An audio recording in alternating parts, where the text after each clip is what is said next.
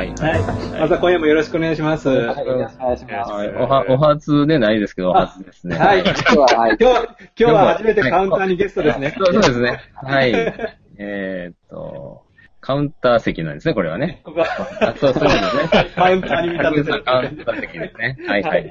はい、今日は中川先生ご一緒にカウンターで。はい。はい、よろしくお願いします。こちらこそよろしくお願いいたします。先生い か, いかがですか。やっぱり忙しくなって忙しい日々。あのね、あのー、うん、いろんな意味でね、忙しいような気はするんですけど、はい、あの久しぶりの担任なので、その面白さっていうのがあって。担任もだめ。担任してるんですか。担任になるんですよね。あの徳島の小さい学校っていうのは教頭が担任してるので。えーあの、久しぶりの担任で逆に言うと。これは楽しそうですね。そうなんですよ。だから本当に、あの、今までこう、やりたかったことができる部分と、えー、まあ、やれない部分もあるんですけど、まあ、それは置いといてですね。あの、面白いですね。教員としてはね、やっぱりそこが一番、ね、面白いですからね。ワクワクした感じっていうのはね。えー、にまあ、まあまあ、それも忙しいですけどね、確かに。はいはい、はい。充実した忙しさですね。そうですね。はい。いいことですね。まあでも環境が変わるっていうのはなかなかね、あの、うん、人をこう、いろいろ工夫に駆り立てるっていうかね、そういうのはあるかもしれないですね。こう何ができない、あれができるとか、これができないとかいうところで何かこう考えるっていう、どうしようかみたいな。それはあるかもしれないですね。まあ新しいね、試みができるのはいいことで。そうですね。まあまだでも何もできてないんですけどね。いやいや。あの、中川先生、この間、その、さっきちょっと話し始めたやつ。えー、えー、キャリアが動いてきた話。そうですね。あの、まあ、どこがどういうサービスをするかっていうのは、まあ、別問題というか別なこととして、えーうん、あの、ちょうど去年の、そうですね、秋ぐらいから、はい。あのまあ、一人一台端末の中でも全部がこう スリージー、あれは スリージー じゃない、フォージー か、えー、回線でやってたっていうね、そういうのをやってたんですけど、で、そうすると結局そのまま持って帰れるんですね。はい。ええー。うん。で、その時に、そうそうそうそう。モバイルルーターで持って帰るやつですね。えっとね、にパターンあってね、えー、あの、まあ、基本的にそうですね、モバイルルーターで持って帰るっていう形ですね。だから、あの、家に帰って、まあ、まあ、いわゆる、まあ、反転事業っていうと、こう、ちょっと大きく話がずれちゃうんだけど、うん、まあ、持って帰って何かできることをしていこうということと、うん、もう一つは、あの、社会科見学のような時にね、使うと面白いっていうことがすごくよく分かったので。うん、ああ、そうですね。R 小学校のですね。あの、そこのところのテストの時にも、移動、うん、なんか社会科見学、やっぱり使ってられて、うん、えー、の、つなと、家に持って帰った時に、うん、もしかしてそのネットに繋がらないような状態で持って帰ってるんですか？それともネットに？そうですそうです。あの フォージー 回線が使える状態で持って帰ってるんです、ね。通常の回線ですから。はい、そうですね。はい。うん。なのでまああのメインはそのえっ、えー、とみんなが使える掲示板のようなアプリとか、はい、動画サイトですよね。えー、はい。まあ、エヌエイチケー のね、あんなのをこう見て、はいはい、それをこう、えー、お勉強するというか、そういう感じですけどね。うんうん、あ、見てからまた学校へ来て。そうです、そうです、うん。そういう感じの。で、そこでその時にちょろっとその見た感想を書いておくっていうような。うんうん、はい。で、まあ実際はその判定事業ができるのかどうかっていうことをやってみないと、いいも悪いも言えないだろうっていうね。うんうん、そうですね。まあそうなんです。あの、今回僕がちらっと聞いたのは、そのキャリアの方が、うん、えー、いろんな、まあ、一つは限らないんだけど、その、モバイル回線を使って、Wi-Fi を使わないと。はいはいはい。で、Wi-Fi を使わない形でタブレットを接続する、えー、そういう提案をキャリアがやってくるという話で、実際にもう広報が始まるみたいなんですよ。はいはいはいはい。はいで、先生のところでやったみたいな実験が、うんうん、あのやっぱり各所で行われてるみたいで、あ当然問題点があるはずなんですけど、うんうん、それを何らかの形で解消したというふうに聞いてるんですよ。はいはいはい。問題っていうのはやっぱり繋がらないとかいう、ね。そうですね。そこら辺はどうでした？あのね、数的にはね、にじゅうにだいとかいう、まあ少ないので、はいはい、あのー特には問題はないですね。うん、の繋がらない場面がいくつかこう種類があると思うんですけど、そうですね。一つはそのいわゆる事業支援システム的なものを使った上で、それが繋がらなくなることが繋がらないっていうことに言われているとき。で、スリージー とか フォージー 使った場合はまっすぐもうクラウドに多分抜けていくはずなので、うん、使うシステムそのものが全く変わってくるんだろうなと思います。そうなってくると、一人一台でどこでもっていう、そういう事業が成り立つんですかね。いきなり本題に入ってて、ズバッといきました。かなりパラダイム転換のような話に突っ込んで、今日は、そうなんですもうとにかく学校に端末がいっぱい入った時に、あの、これまでの話もありましたけど、先端でどうもうまくいかないっていうことが、だいぶ当たり前っていうか、あの、明らかになってきて、これをどう解決するかっていう方法をいろいろ模索している中で、まあ今日いきなり話が始まってる、私たちが普段あのスマートフォンとか携帯で使ってる、はい、あのキャリアと言われるまあ通信回線というかモバイル回線を使ってつなげようという世界に入ろうとしてるってことですよね、今日の話の出だしは。その、今、はい、急にそういうふうになるっていうわけではないんですけれども。そういうサービスを始めようとしてるってことですよね。そう、サービスを始めようとしてる。いうのが、はい。そもそもそれってあの、どこに売り込もうとしてるっていうことなんですか？これ行政ですね。つまり教育委員会。教育委員会、まあそうですね、自治体に売り込もうとしてる。自治体に売り込むと、はい、必ずしも学校だけではないという意味になるのかな、えー、単独学校の契約ではなく、はい、自治体丸ごと取り込もうという、そういう考えだと思います。つまりはイコール教育委員会単位みたいな理解でよろしいんですかね。そうですね。だから、あの、予算を出せる範囲の、うんうんうんえー、自治体のところを丸ごと飲み込んでいこうとする動きだと思います。うん、これは、あの、やっぱりキャリアが、みっつのキャリアが本格的に乗り出すとですね、やっぱり、あの、今までの企業と予算規模が違うので、うん、かなりいろんなことをやりそう。はい、まあでも、えっと、動き始めるとそうだと思うんですけど、はい、あの出す側のお財布がふ膨れ上がるわけじゃないので、うん、あのそうですね。出す側は軽くなるんじゃないですかね、うまく。あ、そうですか。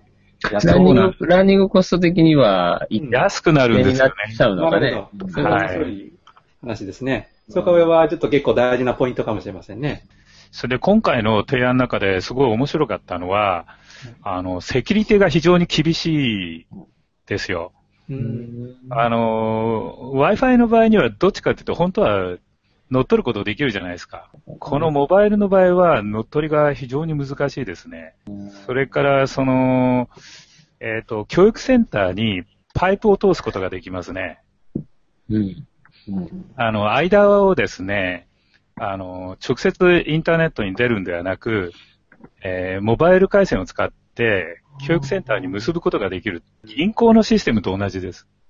うん、あああトンネル掘っちゃう感じ。トンネル掘っちゃうんです。そうです。ねはい、そうするとですね、もう元々そのキャリアはそういうシステムを持ってるわけで、うん、そのシステムを学校に適用しようとしてる。うん、そうするとその今まで教育センターにあったセキュリティシステムをそのまま活かすことができる。えーこれに対抗するのは手厳しい状況でなかなか、はい、あの今までの既存の業者さんはあのラインを引いてるあの業者さんは非常にこう苦しい状況に追い込まれるかもしれない、うん、これはかなり大きな転換の可能性があるなとは思ってるんですけど、ただ同じようにまだ問題点はあるはずだと思うのでもう少し詰めていかなくちゃいけないとは思ってるんですけど。まあ特にあの学校の場合だとね、その動画とか写真にもかなりクオリティの高いの使っちゃうので、うん、そうですね。そこがね、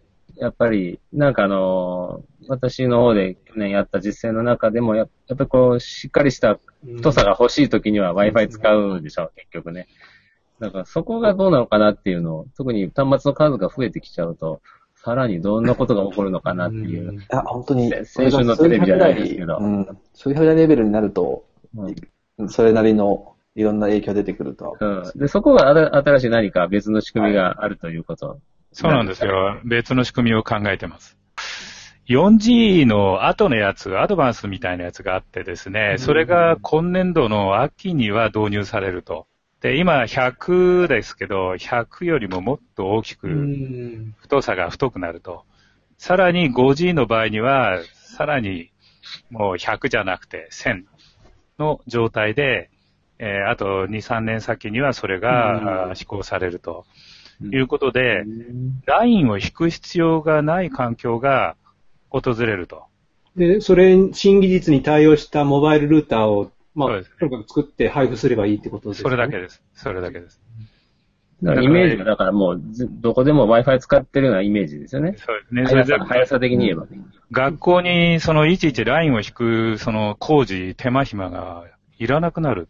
それは結構、その、経済的にも大きいし、いつまでも今の Wi-Fi 環境がメインであるっていう状態は、もうなくなってくるかもしれない。うーん。だけど、その、去年までやってたフューチャースクールなんかは、えー、それが大体メインの、でね、やってまして、まあ、相当お金かけて、まあ、ね、はい、あの、やるといいというのは分かったんですけど、はい、だからそこはコストの話ですね、結局ね。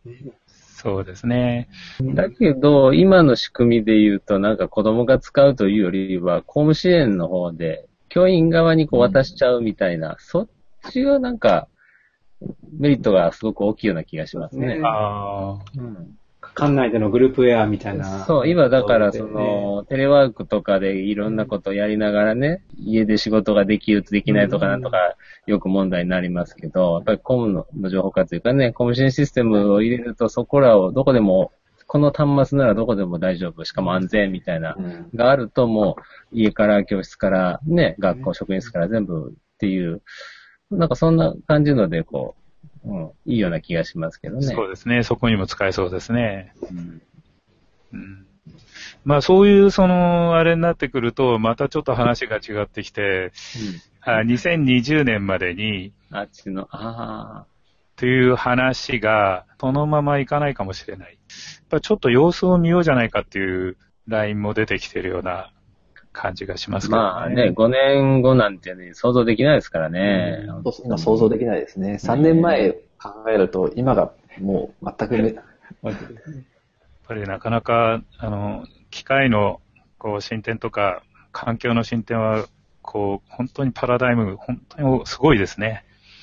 うん、あのもう少し、もう少し時間がかかるかなと思ったんですけども、思った以上に早かったっていうのは、田中さん前からこれ言ってましたよね。はいはい、うん、ただそうは言っても、あの、まあ、授業で使うってことに対しては変わらないと思うので、えー、ただ先に先生を整備するとか、パソコン教室の役割っていうのをちゃんとこう、整理をしてるとか、はいはい、あの、今できることってまだまだたくさん実は残っていると思いますし、焦ってこう、いろんな新しいものに飛びつく必要も、そうですよね。はい。特に、まあ、それは多分ね、多分、まあ、あの、それぞれ役割分担でしょうね。そういう人もいるし、ゆっくり大事なところ、はい、ゆっくり大事なところをね、はい、抑えつつっていう、まあ多分役割分担ですよね。まあ間違いなく言えるのは、販売する方、端末を販売する方にとっては、ものすごい破壊的な、まあまあそうですね。になる可能性が高い。うん。いや、でも、そうやってやっぱり、あの、ウォッチしながら次に備えていく。まあまあそうですね。うん。まああの、使う側としてはもちろんそうですよね。はい、あと提案する側もですね。うん、あの多分子どもたちはそんなこんないろいろこう通信が変わったとしても、うん、あんまり気にせず、まあまあそうですね。はい。うん、そうですよね。うん、それは仕組みの問題だから、はい、安定してつながることが先生たちや子どもたちにとってストレスなくタブレットやパソコンを使う環境ができる。それはすごく大事なことだとは思うんですよ。うん、今みたいに、ね。まあ、それに尽きますよね。ほとんどね。うん、ほとんどそれに尽きると思うんですよね。いつも心配しながらね、使ってる状態は良くない。そうですね。それはもう本当あの、当初、ピーシー 教室ができた当時からの話で。そうですよね。ちゃんと動くのかとかいうね、うん、ことを考えながら授業してたっていうのは、なんかいつまで経っても同じ、ね、続いてるようなね。変わりますね。エヌエイチケー のせっかく素晴らしい動画見てる最中止まってしまったりね。そうですね。そういうのはとても良くなかったですよ。うんうん、それが、その、何を使うかっていう仕組みは、その、僕らではどうすることもできないので、そういう裏で作ってる方々が安定したシステムを作ってくださるっていうふうにね、なることはとても嬉しいことで。まあその分結局、まあメンテというか、いわゆるその維持費というかね、それが裏では必ずかかっているので。そうですね。ね。それがこう、目に見えない分、わからない人にはわからないっていうね。わからない。うん。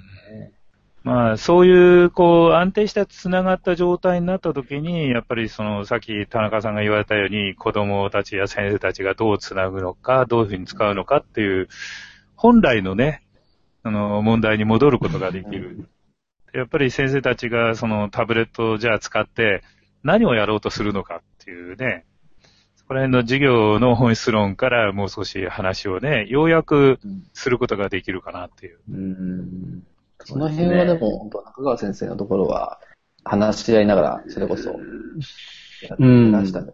だから相当だから客観的に見ても面白いこといっぱいやってたなとは思うんですけどね。うん。なんだかまあそれもまあどちらかというとうちの学校はその、チャレンジングなところがメインだったので、うん、あの、なんとかして、こう、その新しい道具というかね、新しいツールが、こう、何か新しい学びを生むんじゃないかっていうところでですね、うん、こう、いろいろやってたんですけど、基本的にはやっぱそのペンタブレットっていうところの強みっていうのがすごくよく分かったっていうかもう一言で言うとね、うん、そういう感じですね。うん。だからペンが大事だっていうことがよく分かった。もう そ, そこはすごくやっぱり、もう実感としてね。それはあの、漢字とか書くときとかそういうことですか？要はその鉛筆と同じだということと、うん、その、結構あの、画面が大きくなると画面にこう指をつけるので、つけたときに反応しちゃうとダメでしょ？うん、はいはい。だからやっぱりペンでないとダメだって、ペンだけが反応するようにしておくっていうこと。うんうん、すごく、あんまりこう気がついてない方多いんですけどね。だから、中字で、太筆で書いてるような状態で字を書いてしまう、ねうん。小筆みたいにこう、ちゃんとここをつけないっていうね。なんかそこはすごくね、思うんですけどね。うんうん、最近はソフトもいろいろ対応するようになって、ね、手の下の部分は反応しないように作られていたりね。疑似的にシート出すってやつですね。疑似的にシート出したり。自動的にコレクションしたり。そうですね、はい。場所をローケートで見といて、はい、この辺の場所はあの反応しないようにするとか。なるほど。そうだね、そういうふうにしてますね。うんでもペンで、あの、一番先生たちに、その、タブレット指で書けるでしょって言ったとき、すごい抵抗強いですよね。ああ、そうですね。それはね、筆圧とかね、やっぱそのあたり。それ言いますよね。関係しますよね。だから、その、指で書く字と、そのペンで書く字は違うんだっていうね、かなり言われますよ。そうですね。だから、でもまあ、どちらにしてもね、あの、しっかり丁寧に書くっていうことが、だからまあ、これは多分その、あの、いつから使い始めるかによるんだと思うんですけどね。だから、鉛筆と並行して使い始めると、しっかり、もうタブレットのペンもね、力入れて、書く、人書く、人書く、きちんと書くっていうね。うん。だからまあ、両方でこういうの書けるっていうことで、まあ、両方にこう、いい成果っていうかね、いい効果になってると言えばそうかもしれないですね。うん、はい。あとは先生、タブレットでどんなあのね、あの、フューチャーで、西日本のフューチャーってカメラついてなかったんですね、タブレットにね。だから、そこはね、すごく、あの、まあなんでよっていうところからスタートしたんですけど。まあ、ありえないですね。なのでまあ逆に言うとそこの ユーエスビー のいろんなカメラをつける実践に逆に繋がっていったっていうね。だからそこはその、あの、いわゆるあのマイクロスコープみたいなやつですね。ユーエスビー のね。うん。だからあれでその機動性が良くなったので、あの、面白いことはたくさんできましたかね。それと、外付けカメラなので、真上を撮るとか、ね、うん、そういうところはモニター見ながら、あの、見えるっていう、まあそういうデメリットをメリットにしていこうじゃないか、みたいな、うん、そんなところはありましたけどね。結局まあ Windows だったので、うん、あの結構子供たちのデータをこう抜いたり、そこに入れたりっていうのは、まあ操作的には非常に教員側としては良かったですよね。うん、いちいち考えなくて良かったので。はい。その理科の授業やなんかでも使いましたか？ね、いっぱい使ってたんで、理科はね、まあ、ネタいっぱいありますよ。それこそ本当に。うん。だから。使う可能性としてはね、かなり理科は使えそうだなとは思う。そうですね。本当に理科については、なんかそれだけで一つ実践事例集ができそうなぐらい、いろいろね。うん、まあ、あの、うん、ちょうど、理科ずっとその間、専科でやってたので、えーあの、いろんな学年ではね、やってみたんですけど、うん、あの、本当に面白い。まあ、その、タブレットだけじゃダメなんです、結局はね。タブレットプラス、うん、まあ、例えばその、あの、ハイスピードカメラだったりとか、はいはい。何かセンサーを使うとか、まあ、そういった何か組み合わせが一つの、うん、あの、うん、ベストなるものとしての、まあ、そういうタブレットですかね、うんうんうん。それが一人一人が持ってるっていうところの、まあ、意味があるのかなっていうか、そんなとこですかね。あ、今度、その、理科の授業をですね、我が区ではですね、あの、はい、中学校と小学校さんこ合同で、その、グループを作ってるんですよ。で、そのグループ作ってるとこで、中学校と結んで、えー、やろうかなと思ってる。で、先生方が同時に、あのー、そういう実験して、実際に来られるんですけど、うん、来る前にですね、このハングアウトと同じようなシステムを使って、うん、まあ、お互いの実験の状態とか、その様子を、あの、YouTube に投稿してやったらどうなるだろうとかね。ああ、はいはいはいはいはい、はい。それは結果の共有というか、そういう感じですかね。あのー、あれですね、授業そのものの思考、実験の途中段階をこういうふうにしたらどうかっていう、その提案を文字じゃなく動画で提案できないかっていう、そういうことですね。ああ。でも小と中ですよね。そうなんですよ、うんで。小学校、中学校の連携というのをずっとやってきたので、はいはいはい、中学校の先生が時々小学校に来て授業やってるんですよ。うんで、国語でやったり、英語でやったり、理科でやったり、体育でやったこともあるんですよ。はいはいはいはい、そういう、その、中学校の先生が小学校に来て様々な授業をやるっていうことについての研究はしてるんですよね。あで、そういう時に、やっぱり、あの、一回ごとに来られるのは、あの、たくさんの授業を持っている中学校の先生は、かなり大変なんですよね。近いんですけど、うん、でそういうのを、その、動画システムを使って、やることはできないんだろうかっていうのは、ちょっと今、考えてるところなんですよ。まあ、小中連携は今結構推進されてますよね。はい。うん。なんかその仕組みとして。はい。はあはあなんか今、中川先生のいらっしゃる学校は、ごくごく普通の環境、うん、そうですね、まあまあ、普通の環境って一体何を出すのかわからないですけど、今、普通の学校ってなかなか普通ってね、あるんですけど、うん、あの、まあ、無線は全部つながって、教室は全部つながってて、はい、えっと、今日、職員室で使っている端末を、教室に持っていくと、それで電子黒板で使えるっていう。まあ、そういう。それ普通じゃないですよ。普通ですかね。そうかね。うん。これは恵まれてる。うん。そういう感じですね。うん、はい。だけど、その、やっぱり、しょっちゅう持って行ったり、持って帰ったり、なので、うん、それはちょっと、まあ、めんどくさいというかね、ちょっと煩雑かなって気はしますけどね。うん、はい。子供たちはどうのあ同じ質問ですね。すごい同じでした。子供たちはもう、がいわゆる普通の ピーシー 教室があってっていう感じですね。うん、まあ、ただその、そこにあるパソ、まあ、普通のノートパソコンなので、うん、教室持って行っても、まあ、どこでも、まあ、まあ、どこでもというとちょっとね、どこでもじゃないんですけど、あの、まあ、教室とかは大丈夫ですね。無線で繋がりますね。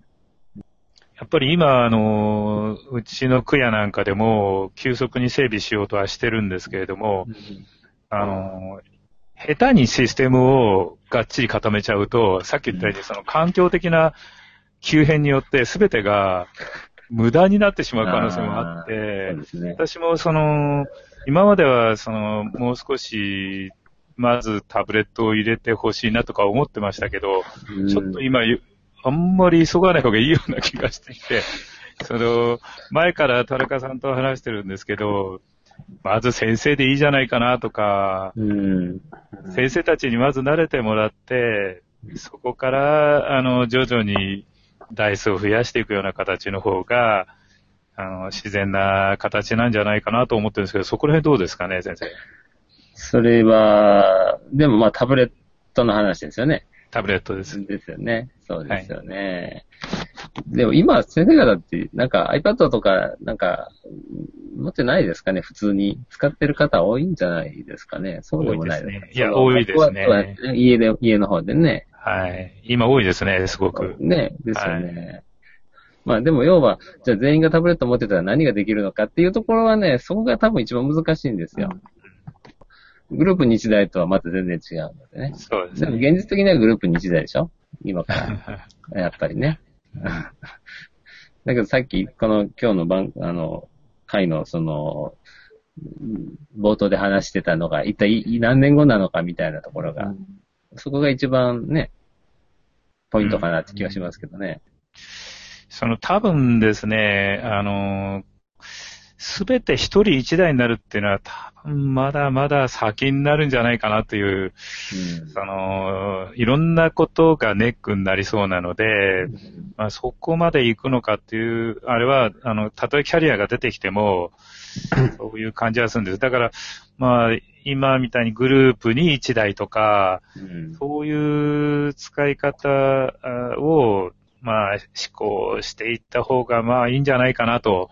そのうちまた革命的な技術が起きるかもしれないんで、あんまり焦ってね、ハード入れなきゃいいなっていう。さんねんぐらいで、け、け、あの、ケリがつきそうなもので考えればいいという話だね。うん、そうですね。ねうん、なかなかそういう備品だとそういうわけにはいかないんですけどね。うん、いかないですね。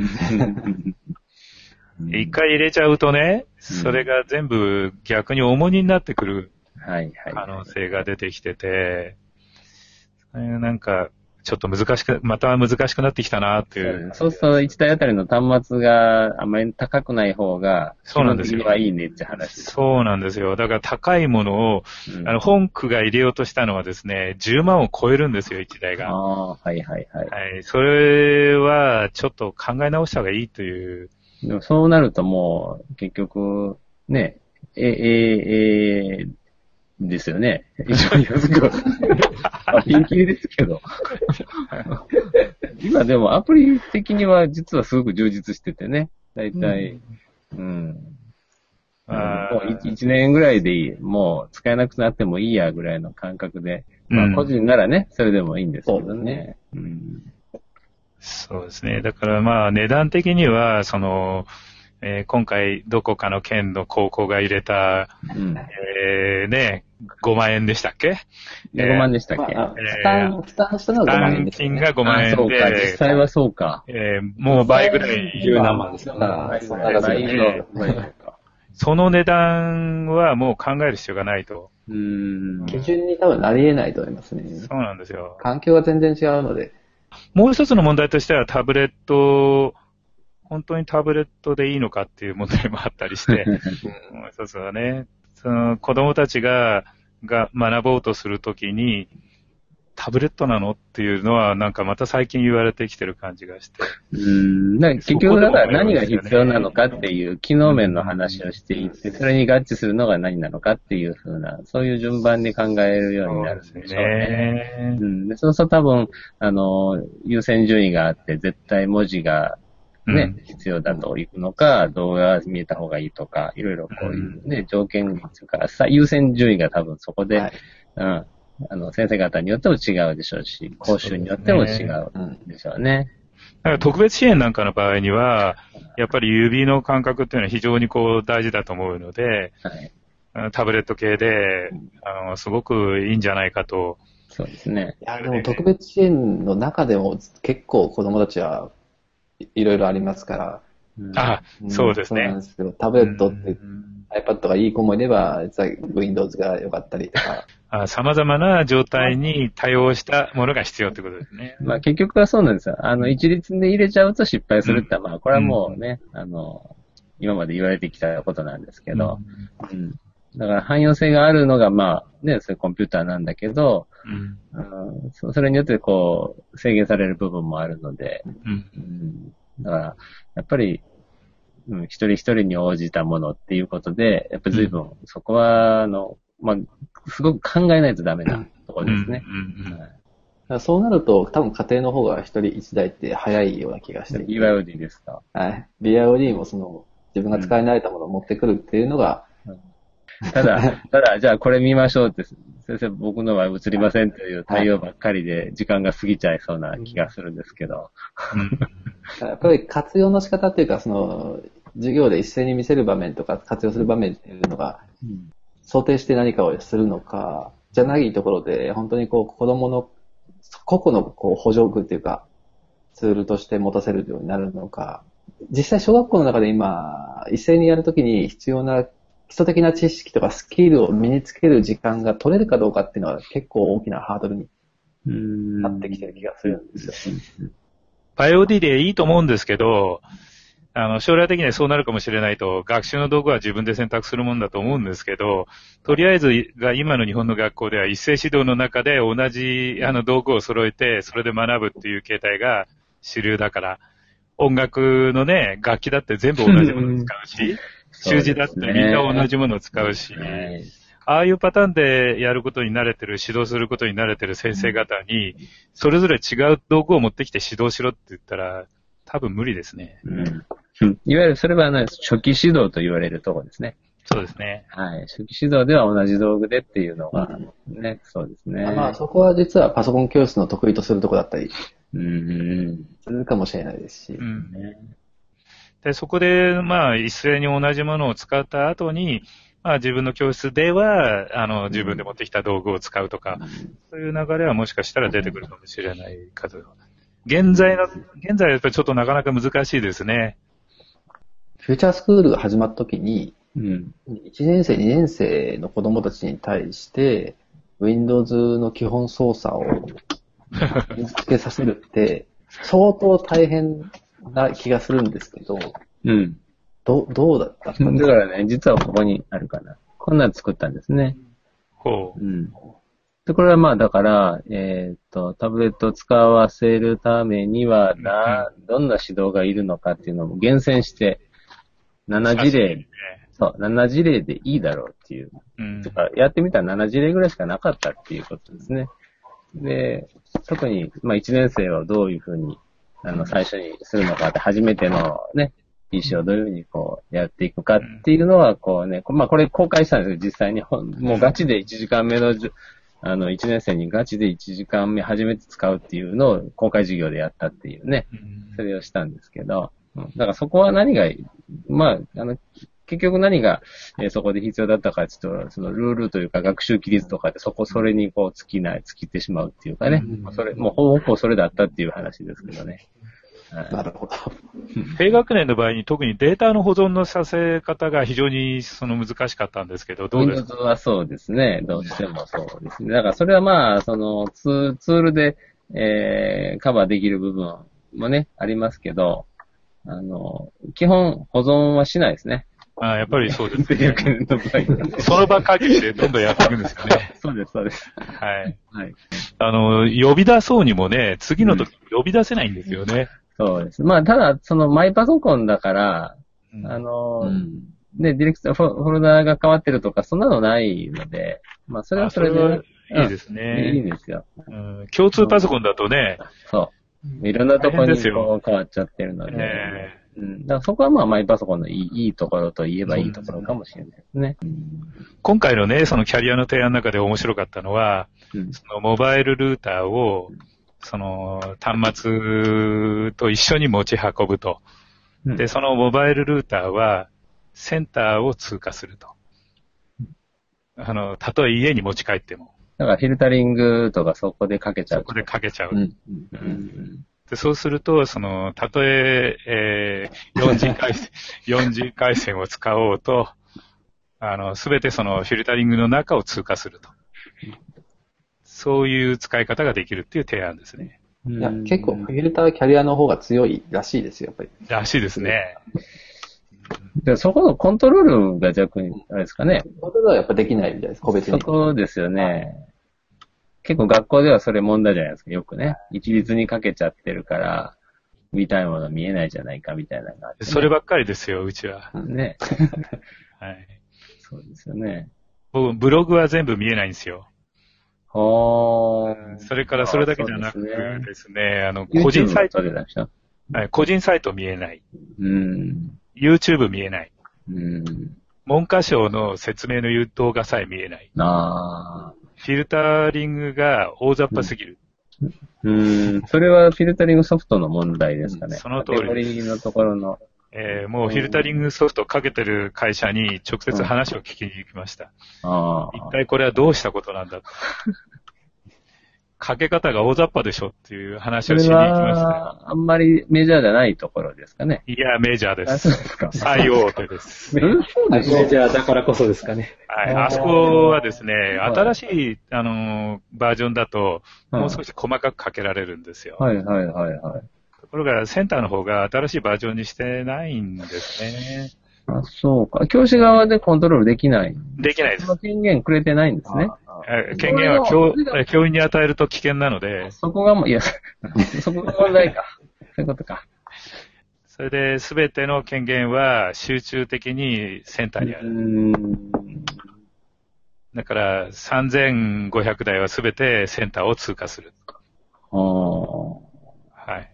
なるほどね。そういう仕組みですね。それだと、やっぱり、あの、最初言ってた、つながるつながらないの不安ととも同じですよね。うん、ネットがうまくつながってても、見えるか見えないか不安でたまらないってやつやね。そうです。だから、検索、調査、なんか調べ学習が、できないそもそも成り立たない、うんはい。じゃあ何のために入れてんのっていう、ことになるんです。うんでもそれはあのまあ教員と子供を守るためっていうのが行政の言い分です。うーんやっぱりそこは、うん、設計の時にトータルでちゃんとデザインしていくっていう。まあなかなかこれはあのあれですよね。両者の言い分は多分ねあまりにも違いすぎるので平行線だと思います。ねだけどまあどのぐらい性善説でいくかっていうとこですよね。ああ、もう疑われてます。うん、それは多分地域性があると思いますね。そうなんですよね。うんまあ、地域的にもだからそういうそのセキュリティの問題とか個人情報の漏洩に関して非常に敏感な地域なので、うん、あのすべてが非常に厳しい運用の中で動いてますね。まあ、フィルタリングは大変不満がありますが、まあ、うん、あのー、自分の作ったサイトもブロックされたんですよ。危ないサイトじゃないですかね。えー、危ないサイト。十分危ないかもしれないですけど、うん、学習用のサイトをね、作ってたんですけど。ね、だから個人のところは弾かれるわけです。そう、個人サイトは弾かれる。だから、あと、例えば、あのー、ね、有名な、あの、昔から繋がっている、その、ね、エヌイーシー、あ、じゃなくて、ニフティとか、ああいうところも全部弾かれるんですよ。はいはいはい、逆に言うと、どこ繋がるのっていう、なんか、あの、ホワイトレスみたいな感じ。あそうですよ。グローバルアドレスみたいなね、あの、あちゃんと、しっかりそこ持ってるところ、はい、アドレスを持ってるところ。少ないじゃないですか。そうなんですよ。すごい少ないと思いますよ。それしか繋いが、繋いでくれないんですよ。だからしょうがないからこっちもそういうところに引っ越しましたけどね。それもすごいですね。はい、もう本当にレンタルサーバーすべてブロックです。はあ。なかなかね、厳しいですね。うん。なんかまあやっぱり学習の道具として考えたときにやっぱりね、それ教える側がコントロールできないと。うん、ね、授業にならないですよね。そうなんですけどね。うん、だから安全、何を安全と考えるのかわからないですけど、そうやって子供たちの安全、先生たちの安全を守るということを、そこに力を注いでるっていう、うん、それはあの善意に考えれば非常にね、あの頑張ってやってられるんで、それ自体をどうこういうことはできないんですけど、でもこれはやっぱりみんなで作ったサイトだから、これ通そうよっていうね、そういうのがあってもいいなと思いながらね。教員がそういうレーティングをの仕組みを作っちゃう、うん。そうですね。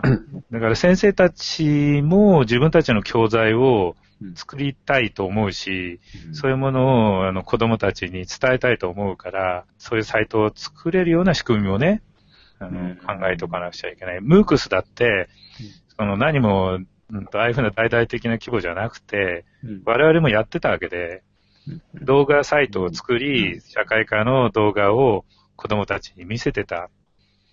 そういうところも勝手にブロックするなよって感じで思いましたね。うんまあそうすると、じゃああれですか、ストリートビューもダメですか？ストリートビューは見えます。大丈夫ですか？あれ、見学使えますよ。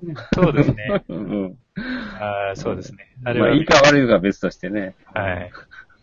ストリートビューはですね、あの、うちは帰国子女とか海外の外国の子供がたくさんいるので、うん、その子供たちが自分たちの前行ってた国の、はいはい。あの、学校を見せてくれたり、住んでた、家を見せてくれたりするんですよ。いいですね。おー。この間は、やっぱり、ハンガリーの子供とかね、そういう、はい、あの、いろんな世界中の子供たちがいるので、そういう子供たちが、ここがお父さんが今いる家だとか、そういうのは見せてくれたりする。ああ、いいですね、そういう授業こそなんかね、なかなか、はい、面白いですね。自然に国際理解につながる。そうですね。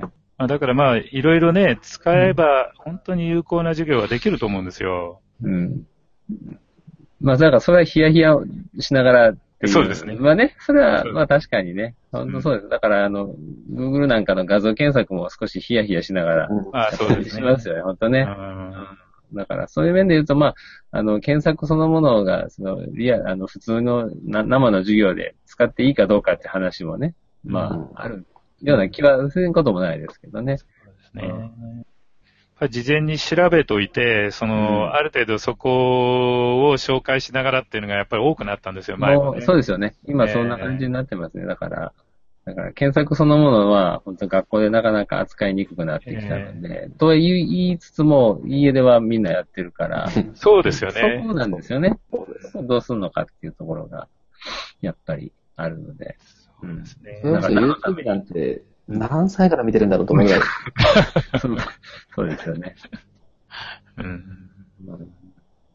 だからその家庭教育っていうあたりのはね、カテゴリーとその学校教育っていうところとの、でそこの間に アイシーティー があるので、どれだけその、まあそれはその今の、あのネットモラルもそうですけど、親がどれだけ子供のね、アイシーティー の使うっていうのをコントロールできるかっていうあたりと、あの、これはあの、家で買い与える自転車の交通安全を学校でしっかり学習させてるっていうのと同じことになりますよね。うん。うんだからそのあたりだと、なんか、本当に学校がしなくてはならないことがありすぎて、でもそれが、あの、無難な方向でなってると、なかなか安全教育なのかどうかっていうところ、その矛盾っていうのは常に感じてますよね。そうですね。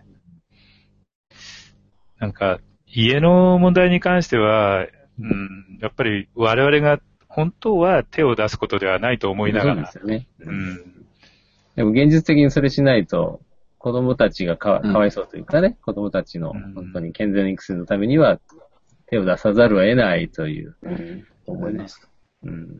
難しいですね。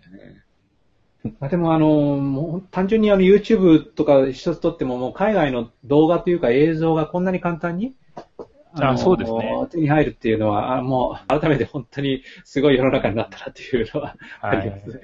そうですね。新鮮な動画とか映像とか音声とかの、まあ、英語や外国語がもうこんな直に生で入ってくるっていうのは、めったにないというか、かつては考えられなかったと思います。そうですよね。せっかくの環境なのになかなか有効活用できてないというのは残念ですけど。規制が厳しすぎます。だからね。小学校はまあそうなんですけど、これはやっぱり中学高校でもこんな厳しいんですか？みんなこんなにフィルタリングされてるんですか？田中さんのエリアだとそうなのかなみたいな。エリアごとですね。センター、センターで一括でかけてたりするので。一括ですか、やっぱり。はい。うん。で一応個別にこう、強弱つけれるんですけど、ね、うん、そこまでなかなかやられないっていうかご存知ない。うん、ケースが多いですね。はい。なんか、あの、東京都だけなのかなと思ったんだけど、やっぱり各地区でかなりフィルタリングはしっかりかけてるわけですね。そうですね。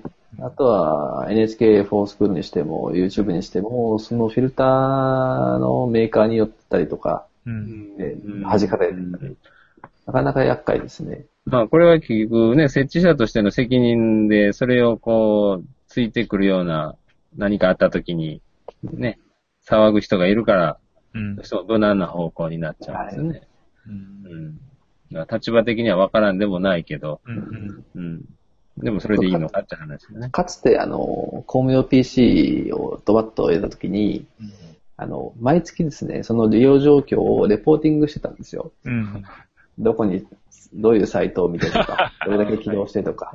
はい、そうですよね。はい。行政としてはやっぱりそこを見てしまうので、うん、そうするとなかなかやっぱり ひゃくパーセント 成人君子というわけにはいかないからですね。ですよね。聞いてるのはですね、あの、やっぱり、いろんな、まあ、あの、書き込みのサイト行くだけじゃなくて、お買い物する人がいたりですね。はい。はい、そういうことをやる人がいると、次から次へと閉鎖されるんですよ。はい、で今、うちの区ではですね、品物の値段を調べるにできないんですよ。一切。お金が出てくるサイトは全て閉鎖されてます。おー、すごいですね。全てオープン価格ですか？ね、全部不明です。えー、じゃあ、あの、本の注文もできないんですか？あの、注文サイトは全て閉鎖です。あ、そうですか。はい。そうなんですよ。大学は本の注文ができないと意味がないので、まあそこまではないですけど。でも感想文の応募表を書くときにあれ、ね、値段とか。そうなんですよ。ね、書くでしょ？調べるでしょ？ね、それはだから、それは自分の携帯で調べるわけです。そうですか。はいいや、なかなかなもんですよ。だから、もう徹底して、えー、まあ、本当にわずかなところしか繋いでないんですよ。うん。だからそこにそれだけのお金かけてるから、すごいシステムですよね。だから逆に言うと。うん。あの、ちゃんと先住の方がいてですね、複数いて、ヘルプデスクがすべて、あの、監視してます。なるほど。で、学校のホームページも内容はすべて読まれてます。でそこに、あの、例えば個人名が出てきたり、顔が識別できるようだと、すべて、あの、すぐに連絡が来ます。まあ、そういう、そ、そういう面では安心っちゃ安心ですね。そうです。そうです。そうです。安心です。うん、安心安全です。うん。だから誰も使わなくなります。難しいですね。そうだね。どちらをどういうふうにバランスよく取るかっていうのはすごく大事だと思いますけどね。だからその専任の方々もね、少しこっち立場ちゃんとね、プラスとマイナスに向く役割を振り分けてたらいいのにですね。みんながみんなそういう取り締まりの方じゃなくて、中の一人ぐらいは積極活用できるようなもっとオープン、オープンにするっていう考え方でね。その担当者同士で日頃からずっと戦い合って、せめぎ合ってみたいな感じで、ね、それぐらいの緊張感やいろいろで戦ってくれるとありがたいですね。片やブラックリストを追加する方、ね、片やホワイトリスト。ホワイトリストの人みたいな。多分両面必要だと思うんですよ、組織そういう人は。そうですね。うんうん、まあでも行政の方からするとですね、やっぱりその、うん、そうやって、えー、変な人がいるとですね、守りたくなるのはわかるんですよ。うん、でやっぱり子供たちもそういうとこへ行ってほしくないし、だと思うんで、そこは理解はしてるんですけど、でも実際に何か調べるときに、どこにも繋がんないじゃないかっていうね、Google の検索サイトでトップページに出てきたものは全て繋がんないとなるとですね、嫌になるんですよね。だんだんだんだんそれ使われなくなってしまう。だからこちらの方のあの仕事としてはですね、つながるサイトをリストアップして、それはそのホームページ上にそういうサイトのリストを載っけとくという、そういう作業はしましたね。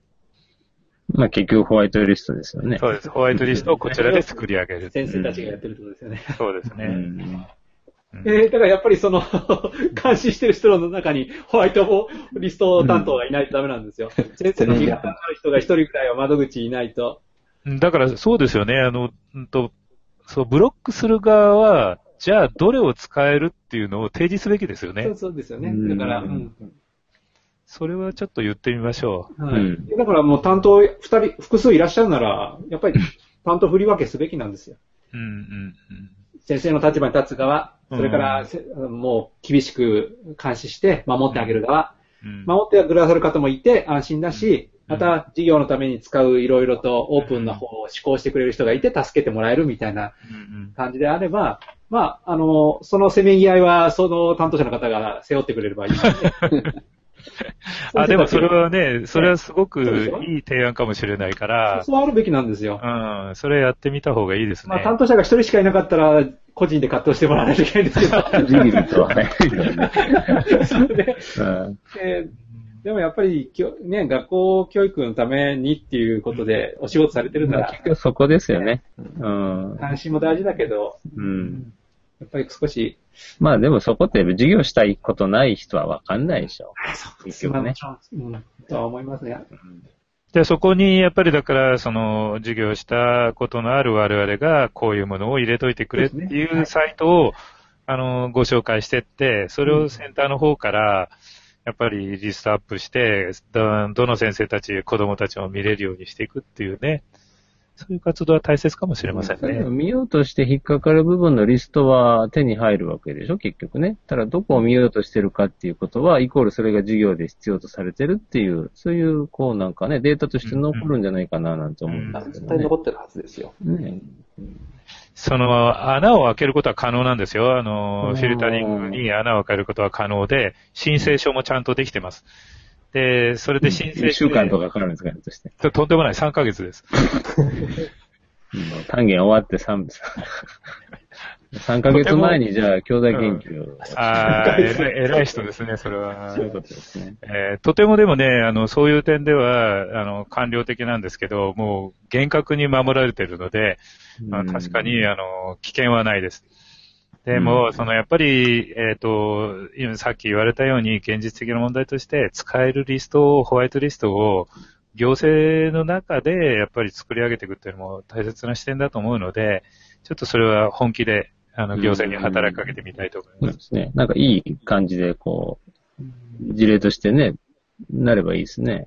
そうですね。うん、この、あの、厳しい、あの、うちと、その隣の区は、非常に厳しいんですよ。うん。あの、多分日本で一番厳しい、あの、環境なんです。で、もし、その問題が起こるとですね、議会でも追及されるんですよ。ああ、まあ、そういうところの問題ですね。はい、そうですね。だから、あの、緩めるわけにはいかないんですけれども、でも、実際に子供たちが使えない、その、情報端末って何なのっていう、さっき言ったようにね、今度は繋がるようになった場合に、でもやっぱりつ使えないじゃ本当にしょうがないんで、そこはちゃんと考えていかなきゃいけないですね。まあ、だけどあれですね、もうそうなるともうあまりこうネットは使わずに、むしろツールとして一生懸命使うっていう。そっち、ね、まあもう一つ、もう一つ特にありますね。そうですね。うん、まあでもそうするとですね、カメラとビデオの、あのほとんどそこの、それを使った授業に。デジカメパターンですね。そうなんですよね。大きなデジカメさんってやつで。うーん、なかなかね、その、それ以外の活用がされなかったんで、ちょっとどうするんかなという感じはありますけどね。今後、やっぱりアプリも、あの、一つあるのかもしれないけど、パソコンの場合も、結局アプリが滅びてってしまって、うん、あまりその、そういうものが、教育用コンテンツっていうか、教育用ソフトが生き残らなかった。で、うん、汎用性のある、あの、ものしか、あ、結局使わなくなったっていう歴史があるので、なんとなくタブレットも、そんな歴史を繰り返しそうだ気がしてるんですけどね。うん、だからまあコンテンツは多分確かにそうなんですよね。うん、こうずっと使えるものってあんまりないので、うん、やっぱりやっぱツールの方になってくるんですね。特に共同的な学習ができそうなツールっていうところに落ち着くんだろうなっていう気はしますけどね。うん、まあね、いろいろありますね。あのもう模造紙の代わりだったらこれだろうとかね。うん、そうですね。そういう感じでね。